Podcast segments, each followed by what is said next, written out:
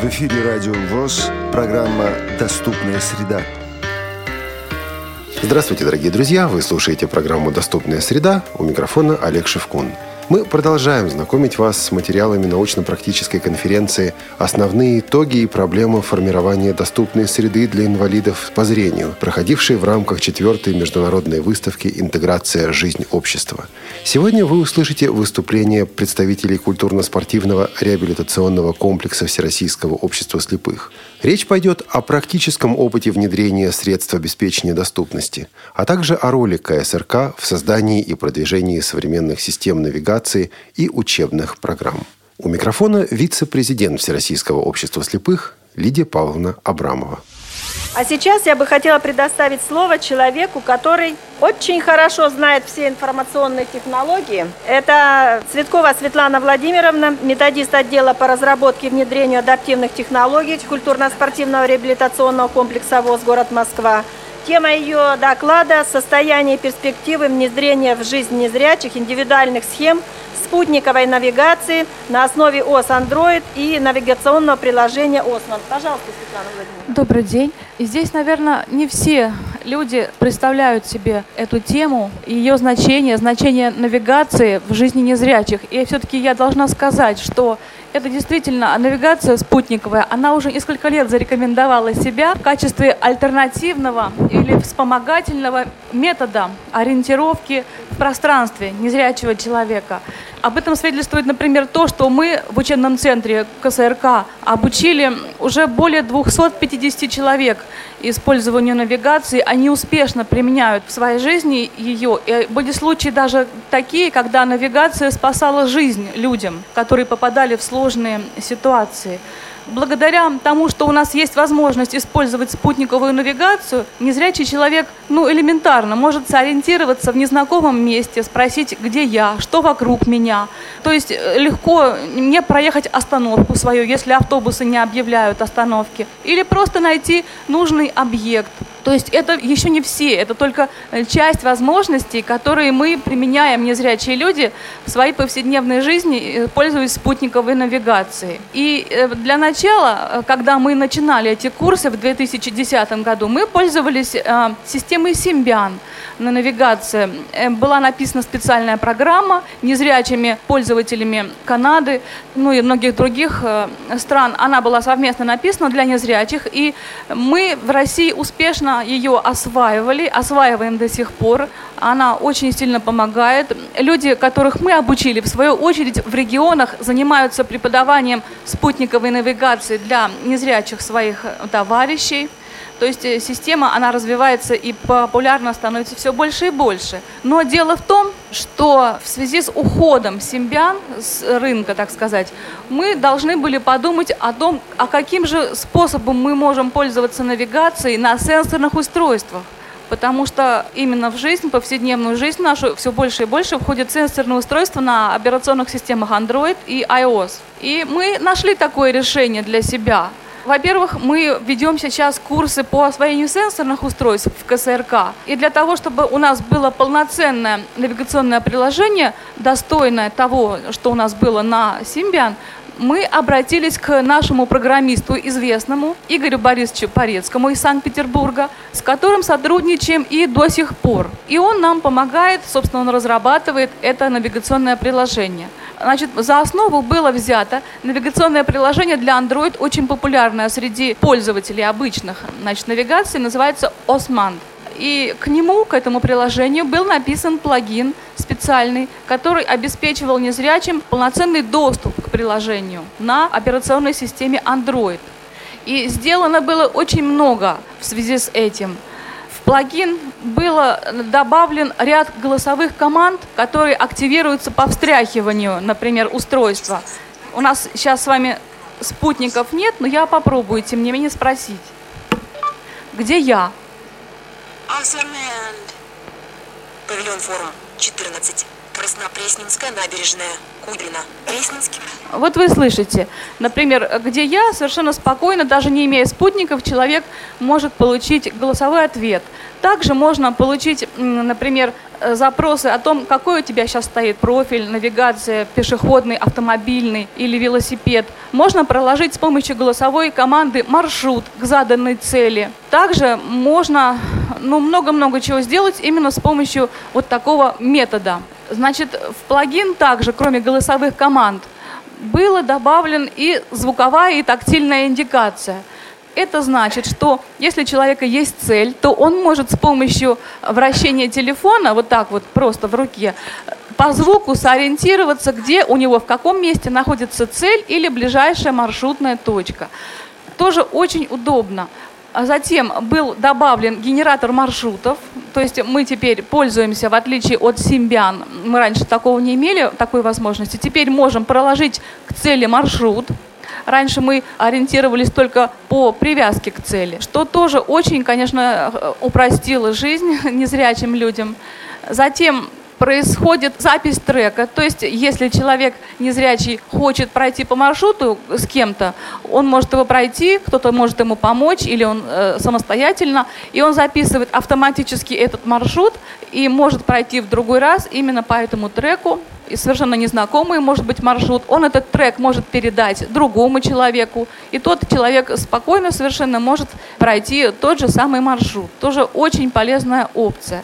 Далее мы задействовали в своей работе вот такую вот гарнитуру. Это называется наушники с костной проводимостью. В общем, смысл в том, что когда незрячий вот так вот одевает эти наушники, у него открыты уши. Значит, есть проводная и беспроводная версия этих наушников.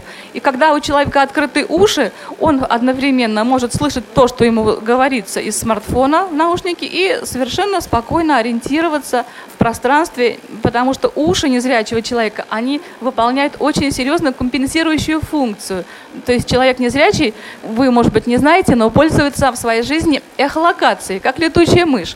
Он просто вот понимает сам, где у него препятствия, лицом, ушами, вот слышит, что у него впереди, справа, слева. И это известная вещь, которой все пользуются. И вот наушники обычные, они, конечно, мешают, а вот такие вот, они не затрудняют как раз использование вот этого нашего такого свойства. И сейчас, в данный момент, ведутся работы по оптимизации кода программы, по, так сказать, синхронизации с новыми версиями этой программы и по добавлению всяких других таких вот опций, которые полезны для незрячего человека. Это, например, опция «Осмотреться вокруг».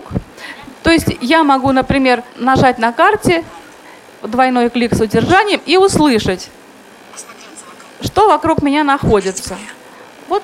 Например, выберите мой 87 метров ближайший центр-восточный комплекс на Красной Пресне, 138 метров информации западный вход в экспо-центр и так далее. То есть я слышу расстояние. Если мне нужен этот вот объект, вот, я могу услышать по звуковой индикации, где это находится, вращая телефон. Ну, конечно, для этого желательно все-таки иметь спутники. Но даже и без спутников это все, как вы видите, работает.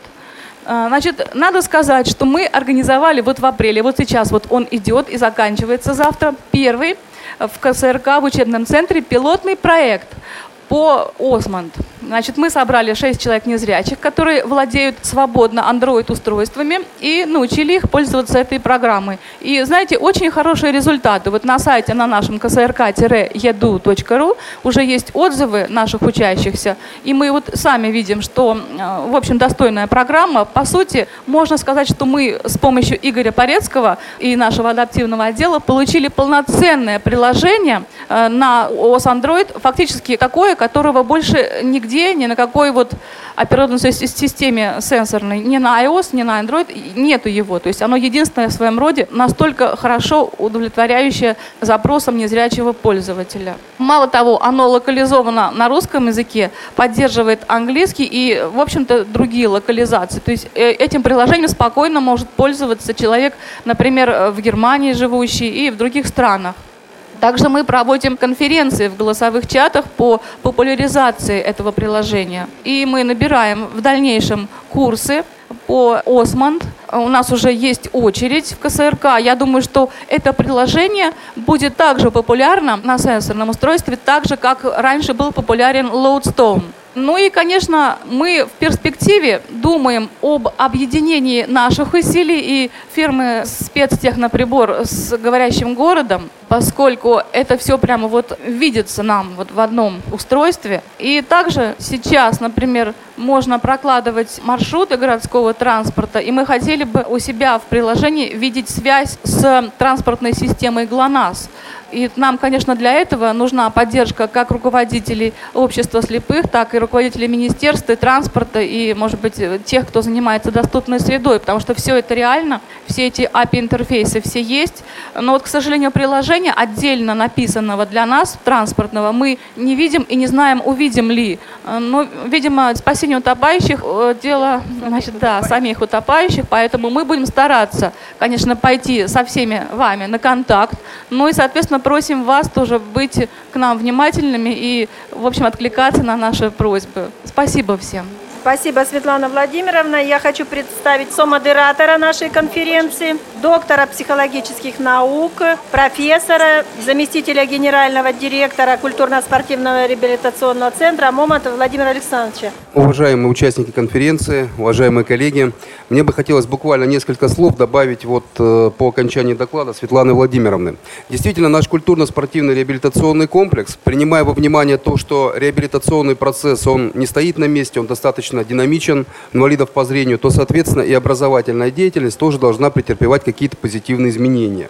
И вот на базе нашего КСРК ВОС, я думаю, что многие из вас уже слышали об этом учреждении, да, это базовое учреждение по реабилитации инвалидов по зрению, с 2009 года ведет целенаправленную образовательную деятельность по нескольким направлениям. Конечно, принимаем во внимание и потребности региональных организаций, очень тесно сотрудничаем. И изначально в образовательной программе было всего лишь 3 направления, да, это вот социокультурная реабилитация, реабилитация инвалидов по зрению средствами физической культуры и спорта и курсы JOS, да, то есть компьютерная грамотность. Но вот созданием отдела по разработке и внедрению адаптивных технологий, который возглавляет следующий докладчик вот Александр Владимирович Пивень, собственно говоря, мы взяли за основу не только такую популяризаторскую функцию, да, то есть популяризовать уже имеющиеся знания в области образовательной деятельности инвалидов по зрению, но и какие-то научные разработки, прогрессивные разработки, перспективные разработки, которые могли бы инвалидам по зрению помочь, ну, соответственно, принимать все те инновации, все те изменения, которые происходят в нашем мире.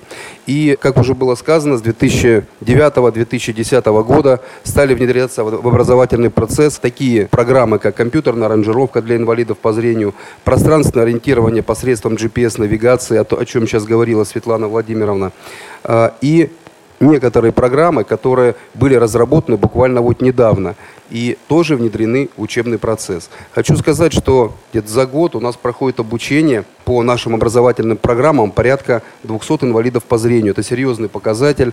Большинство регионов принимают участие. И думаю, что мы не будем останавливаться на достигнутом, а будем развиваться и шагать ногу со временем. И сейчас позвольте мне предоставить слово для доклада начальнику отдела по разработке и внедрению адаптивных технологий культурно-спортивного реабилитационного комплекса Пивню Александру Владимировичу.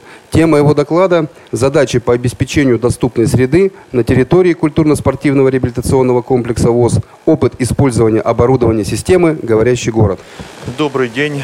Ну, естественно, вытекает из того, что наш реабилитационный комплекс, все свои обучающие программы и мероприятия мы проводим с людьми, имеющими проблемы со зрением. Естественно, нужно решать на территории реабилитационного комплекса различные вопросы, связанные с ориентировкой в пространстве внутри помещений. Естественно, есть различные метки на кабинетах, они написаны, эти метки, и в системе Брайль, и крупным шрифтом для людей, у которых есть остаток зрения. Естественно, на стенах есть различные направляющие, на лестничных пролетах имеются метки с номерами этажей и так далее. Но дело в том, что такой информации в современном мире уже оказывается недостаточно. И поскольку мы как бы занимаемся в отделе адаптивных технологий не только разработкой, а и поиском различных решений, которые уже реализованы другими людьми, естественно, мы обратили внимание на систему «Говорящий город». Это случилось довольно давно, наверное, больше 2 лет тому назад. Мы как бы наблюдали, как эта система развивалась и совершенствовалась, и в конечном итоге, значит, решили ее у себя опробовать. Поскольку у нас на учебу приезжает множество людей из регионов, и очень часто они у нас в КСРК бывают в первый раз, естественно, всегда возникает проблема с тем, как ознакомить людей с помещениями внутри, где у нас что, где выходы, где входы, где гардероб, где учебные аудитории. И раньше мы это делали, просто проводя экскурсию по территории КСРК. Теперь же, когда у нас появилась система «Говорящий город», которая была любезно предоставлена разработчиками «Спецтехноприбор», мы установили ее в некоторых местах. На сегодня у нас оборудовано 12 пунктов, включая и автобус КСРК. И наши ученики имеют возможность, взяв в руки абонентское устройство, пройдя небольшой курс обучения, который мы проводим с каждой группой, независимо от того, по какому направлению они учатся. И люди могут сами, пройдя по КСРК, обнаружить нужные им аудитории и таким образом ознакомиться с расположением помещений. И, естественно, потом даже без такого устройства они могут уже найти нужное им помещение. Но все-таки для первого знакомства это происходит как бы более эффективно, более продуктивно и, в общем-то, запоминаются и названия аудиторий, и место их расположения.